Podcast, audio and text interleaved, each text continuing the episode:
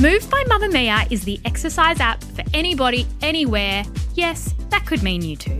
The workouts have been designed to fit into your life so you can move when you can. The 15 minutes you can squeeze in before work. The 20 minutes you get to yourself while the baby naps. The half hour you can spare at lunch. There's a routine for you no matter what your day looks like. A reminder as well, this is included in your Mamamia subscription. If you are a Mamamia subscriber, you already have access to Move. Download the Move app and log in with your Mamamia login. Head to move.mamamia.com.au and use code MOVE10 to get $10 off a yearly subscription. You're listening to a Mamamia podcast.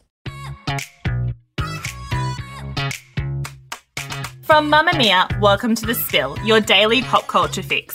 I'm Laura Brodnik. And I'm Kee Reece. And we're back from our long weekend of picnicking and more picnicking because that's all we're allowed to do right now, but I'm not going to complain because it's glorious. It was glorious. It was just good to be out in the sun, honestly. Yes, exactly. And I like how we've all regressed to drinking in parks. I feel 16 again. So youthful. On the show today, Emily Ratajkowski has accused Robin Thicke of sexually assaulting her on the set of their Blurred Lines video. But there's a lot more to this story than what's been covered in the headlines today, and we're going to get into that. But first, the entertainment news headlines of the day. I have news. What's the hot gossip? I want more headlines. Well, it looks like the spill is about to get some celeb competition with the announcement today that actor turned singer turned entrepreneur Lindsay Lohan is turning podcast hosts. So, the yet to be titled interview podcast will be produced by Red Arrow Studios Studio 71 with a tentative launch date of late 2021 or early 2022. Studio 71 teased the show as Lindsay sharing her authentic voice, giving listeners a chance to experience a never before seen side of the star. So, in a statement to Deadline, Lindsay said, I'm excited to partner with Studio 71 in the development and production of my podcast. I'm looking forward to connecting with more of my fans and having intimate conversations with friends and thought leaders across all industries. So the news comes as Lindsay's big return to acting in her upcoming Netflix Christmas rom com heads into pre production. It honestly sounds so good, and I cannot wait because you know I love my Christmas movies. And also, days after the news that her mother, Dina Lohan, will serve 18 days in jail after pleading guilty to a drunk driving charge. We're going to have to sharpen up our game if we've got LL coming into the game, honey. Well, in slightly less exciting news, because we all love Lindsay Lohan, even though we're still in the midst of the 2021 season of SAS Australia, Channel 7 has this week jumped ahead and also released the full lineup for 2022 allegedly because the list was leaking and they wanted to get ahead of it. That's a word on a street, at least. That hasn't been confirmed. So, next year's contestants include Olympians Jeff Huegill and Melissa Wu, and Bachelor stars Anna Heinrich and Locky Gilbert, along with convicted cocaine dealer Richard Buttrose, who is the son of presenter and ABC chair Ita Buttrose. So, a bit of an eclectic mix there, as always. But there's one name on the list that caused the biggest stir over the weekend, and that was former AFL player turned commentator Wayne Carey, who is also a convicted violent offender and will be starring in the next season of SAS Australia. So in 1997, he pleaded guilty to indecent assault after grabbing a woman's breast on a Melbourne street. Then in 2007, police were summoned to a hotel where Carey allegedly smashed a wine glass into the face of his then girlfriend. When police were called to the couple's hotel room, Carey lashed out and kicked a female officer in the mouth. He was then convicted of battery on a law enforcement officer. Then in 2008, police were called to his Melbourne home amid reports of a domestic dispute. When they arrived, he assaulted them and had to be subdued with capsicum spray. So, the big conversation this weekend when the list came out is that yes, SAS Australia is a brutal show, but it's also a chance to have a lot of screen time. It's really about having this big redemptive arc in the public eye and being able to tell your side of the story. You get a big payday for it. And a lot of people were saying it's not okay to have a man who's been convicted of multiple violent assaults being given a place on primetime Australian TV. Yeah, definitely, especially when he has been given so many chances to redeem himself. One that you didn't even mention, but he had another incident that he wasn't convicted on that happened in the US and resulted in him not being able to actually enter the US because his visa doesn't get approved. So, two years after that, in 2014, he joined Talking Footy with Channel 7 as a panelist for Friday Night Football. It's just like he's had enough chances and he's still making money. I don't really think he needs that spot. Like, why don't we put a female person that's been cancelled up there? Because I can tell you right now, it'd be for way less than anything he's done. Yeah, exactly. And I'm sure a lot of people are going to say, oh, but Schapelle Corby got to go in there, which there was also a lot of uproar about that as well. But people were saying, you know, she'd done her time and he's also been convicted. But it does feel like a slightly different situation just because of the backgrounds here. And I think what people are more upset about is that there seems to be just really no consequences for these actions in the public eye that he keeps being given these TV slots. But also, I think it says a lot about what the Australian public want to consume because at the end of the day, Channel 7's a business and they're putting out a program that they want a lot of talkability around, which he's definitely caused. You know, there's going to be a lot of buzz when he actually does appear on the show and they go into that interrogation room and he talks through everything that's happened to him. So they're going to get a lot of media out of it, which is what they want. And so I feel like morality is not really at the core cause of this show. They're trying to get ratings and they just know how to work the Australian public and the Australian public responds to it every time. I really hate us sometimes, us being the Australian public. I think we can do better, okay? This week, actress and model Emily Ratajkowski has accused Robin Thicke of sexually assaulting her in an excerpt from her upcoming new book, My Body. So, in this new book, Emily recounts what it was like to film the video for Thicke's 2013 single Blurred Lines, where she and two other models appeared topless in the video clip. In a passage from the book published by the Sunday Times, Emily wrote that she initially enjoyed working on the music video, which featured an all female crew, until she and Robin Thicke were left alone on set. She said, Suddenly, out of nowhere, I felt the coolness and foreignness of a stranger's hands cupping my bare breasts from behind. I instinctively moved away, looking back at Robin Thicke. He smiled a goofy grin and stumbled backward, his eyes concealed behind sunglasses. My head turned to the darkness beyond the set. The director went on to yell out, What the fuck are you doing? That's it. The shoot is over.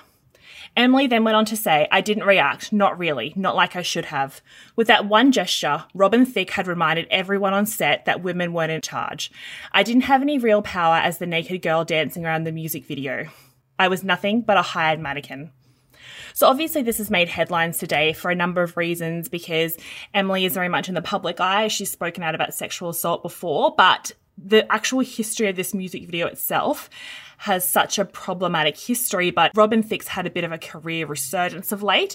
He hasn't yet to respond to this, but Kee, what did you think when you read that passage in the Sunday Times this weekend? Yeah, I was kind of in shock, but not shocked if that makes sense. And then the irony of it was not lost on me. You know, blurred lines, the lyrics to the song is literally about ignoring consent. And that's exactly what he did. He waited until he was shooting one on one with Emrata without Pharrell or T.I., who he'd made the song in collaboration with, all the other models. And in a professional environment, he completely ignored her consent by groping her.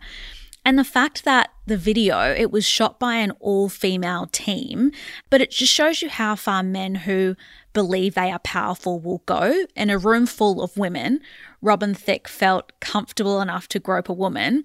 And it's because he's probably never been told no. He's the son of an Hollywood icon, Alan Thicke, and he's been running in celebrity circles from a really young age he's never had to face repercussions for what he's done. And that just goes to show you, like, you know, the confidence that he had, whether he was drunk or not, the confidence that he had on set in front of all of these women to assault Emrata it's actually quite frightening. Yeah, exactly. And I think what's really interesting about her recounting this kind of big pop culture moment all these years later and through such a different lens is that it really undoes the narrative of her success in a way. Not that she's not deserving of her success, but it's such a different story to the one she was probably told to tell when that video came out because this really launched her career. Like when this video clip came out, before there was any kind of talk about the fact that it incited rape culture or anything like that, all eyes were on this like beautiful young woman who was dancing in this video.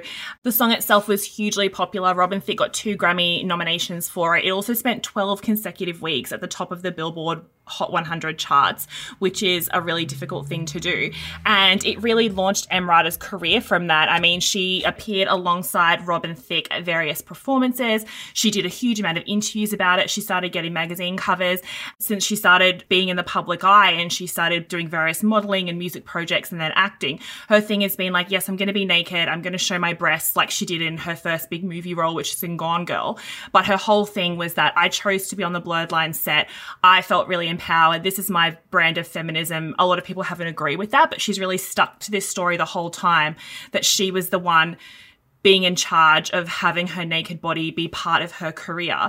And then we find out later on that on her first big job, she was like pretty much sexually assaulted in that way, but then had to keep beating this drum that she thought it was a feminist video, even though she clearly didn't really feel that way at the time. Well, yeah, I mean, she's 22 years old. I think about things that I agreed to do when I was 22 when asked. Like, she's on this huge set, and the director even noted in the Times interview that Robin Thicke praised Emrata's professionalism as she continued the shoot. What other choice did she have? the kind of the question that I'm asking myself. Like, what other choice did she have? She's standing there half naked, topless at least, with a set of people in front of her whose livelihoods all depend on the shoot somewhat she is not in, really in a position of power. Something really awful's just happened to her. What actual power did she have in that situation to say no? And the other thing that really frustrates me is like, because he did something bad to her, did that mean that she shouldn't have taken the opportunity for that success? I think it's something that's easy for us to be like, oh, well, you know, her career went on to great heights after that. But at the same time, like, had he not have groped her, her career still would have gone on to those heights as a result of that video. It's unfortunate that he did it, but it's like she shouldn't have turned down those opportunities, even though I don't also agree with her kind of platform of feminism. It isn't kind of like what I prescribe to. But I think it's a really tricky situation because how do you just leave everything and say no because of someone else's actions. Yeah, exactly. And you're right. If she had said something at the time, she probably wouldn't have been hired again. Whereas Robin Thicke would have gone on to 100%. perform every award show and be nominated for Grammys and stuff, which she probably still will be. I think it's really interesting that there's been a bit of a Robin Thicke damage control happening over the last couple of months, or at least this year. Everyone who's involved in the Blurred Lines video has since renounced it and said, like, yeah, it's super problematic and we wish we hadn't done it. Robin Thicke, for his part, he hasn't responded to these specific allegations, but the idea of the video and the message behind it, inciting rape culture, he has talked about before. And he said that at the time of making that video clip and releasing the song, he was abusing pills and alcohol. He was also going through a divorce with his wife at the time, Paula Patton. There was allegations of infidelity, physical abuse, drug use, all that kind of stuff. And I think especially this year, there's been this big push from his team to do a bit of a redemption story. Like he did Armchair Expert, Dax Shepard's podcast, and was really like, I'm just a family guy who needs to be home with my kids. I don't really like fame. And he's done like a lot of press circuits since that. And I feel his team too, like his music manager is married to Keltie Knight, who's famous entertainment reporter in the United States. And when she did a podcast with Monica Padman from Armchair Expert, all they talked about pretty much was Robin Thicke and what a great guy he is and how the world doesn't get to see the smart, beautiful man he is. So there's all these little seeds being planted in the last couple of months, which makes me think his team must have known this book was coming out and they've gone into damage control to try and smooth over his reputation before Emrata brought out this allegation against him. Yeah, I mean, as you were saying, that I hopped onto his socials and it literally looks like it's Father of the Year kind of vibe. Oh, is that his Instagram feed? Yeah, his whole feed is just like kids, wife, me being a stand up guy. Here's some music too. And look, yeah, you're so right, Laura, because the first, he only has 64 posts, which he should have way more. And his first post is from December of last year. So that matches up with your theory. Like for a whole year, or for this year at least, he's definitely been pushing that. I don't know what it is about Robin Thicke. Like, I want to give him a second chance, but he just doesn't seem remorseful about anything he's done. Like, the fact that he's still stuck to his guns that it's like it's not about the lyrics of the song it's about the beat yeah the beat that you stole from marvin gaye and had to pay $5 million to his estate because they sued you for copyright infringement and then it's like I'm never going to forgive you for what you did to Paula Patton. Like, she wanted to divorce you, and you were literally like, no, I'm going to use all my star power to put out an album, an apology album. Then I'm going to go around to every single morning show and beg for you to take me back. And she's like, I'm trying to raise your son right now, and you're out pleading for my forgiveness by going on national television and singing songs about me. It's like, She's one classy lady to not talk about what actually went down because you know it's bad when a man is on national television begging for you to take him back and she's like, nah, I'm good. You know what I mean? Yeah, it's definitely a form of emotional abuse to have that kind of a relationship yes. breakdown with someone and then to completely take control of their life by releasing an album about them. And I'm sure she was saying, Robin, please don't do this. Let's just quietly get divorced. And he's like, yeah, exactly. I'm going to sing songs about you. I'm going to go on TV and talk about you in circles and then probably message you afterward and say, did you see me like apologize to you on TV again? Because yeah, he'd go on these morning shows and interview shows and stuff and, and talk about their relationship and like beg her on camera to take him back back and it was just like a hot mess. Remember when he performed Blurred Lines alongside Miley Cyrus and she was twerking on stage and and then there was a huge amount of backlash for her dancing alongside Robin Thicke and yes. like he's literally on stage bopping along to rape culture and then she's twerking and she had her tongue sticking out and the teddy bears and stuff and she got so much backlash over that whereas he's just kind of dancing along next to her and just completely skated past it. So no wonder he didn't think that this coming out would hurt him in any way because he's shown that he can really when there's controversy in the air he can just slide past it and release an album yeah, so Emily's full book of essays is coming out in November, and I'll be really interesting to read it because she has talked about stuff like this before. Remember that piece that she wrote for The Cut quite a few months ago now, where she talked about her first modeling job where she was sent away to that little country yes. cabin where she yeah. was sexually assaulted by the photographer and she's only just started talking about that now again because she would have got a reputation for being difficult. And when we were saying we don't subscribe to her brand of feminism obviously she does a lot of important work as well. I mean she's out there at marches. She's been arrested for you know standing up for women's rights. She does a lot of charity work. She actually does put her money where her mouth is when it comes to which i think a lot of people in her position could just post like cute quotes on instagram or you know post motivational quotes and that that sort of stuff. Whereas when you see photos of Emrata, like she's in the streets with signs, standing alongside women and that sort of thing. And I think that takes a lot of guts. We're more talking about where sometimes she says, like, the pictures I'm doing where she does really sexualized modeling shots where she says things like, um, I'm doing this completely for me. This is not for the male gaze. And it's like, it's hard to reconcile that because those shoots really are done for the male gaze. Like there's just no way to kind of get around that there's a particular form of sexualization that happens in the media that does come from that. But at the same time, she's used that to make money and she's used that to her advantage. And why could you kind of fault her for that? But I hate that that conversation gets mixed up with conversations around sexual assault because no matter how many times she's posed topless, she doesn't deserve to have her boobs grabbed by pretty much her boss in that situation. 100%. It shouldn't matter. It's like, it's the age old thing about like, well, you were wearing the short skirt. It's like, well, you should have some self control, you know?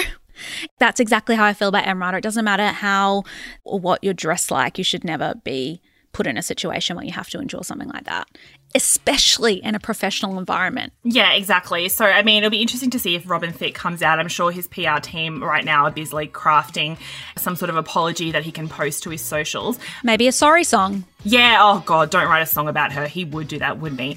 In the meantime, I really look forward to reading Emrata's book of essays because she is a really beautiful writer and it sounds like, unfortunately, she has a lot of stories to tell. Well, thank you so much for listening to The Spill today. And as always, while you're listening, please follow us and leave us a review. If you're listening, please tag us on your socials and tell your friends about it so we can have more people joining our Spill gang. This episode of The Spill was produced by myself, Laura Brodnik, and Madeline Joannou, with audio production by Leah Porges. We'll see you at mamamia.com.au. Bye. Bye. Mamamia acknowledges the traditional owners of the land we have recorded this podcast on, the Gadigal people of the Eora Nation. We pay our respects to their elders, past and present, and extend that respect to all Aboriginal and Torres Strait Islander cultures.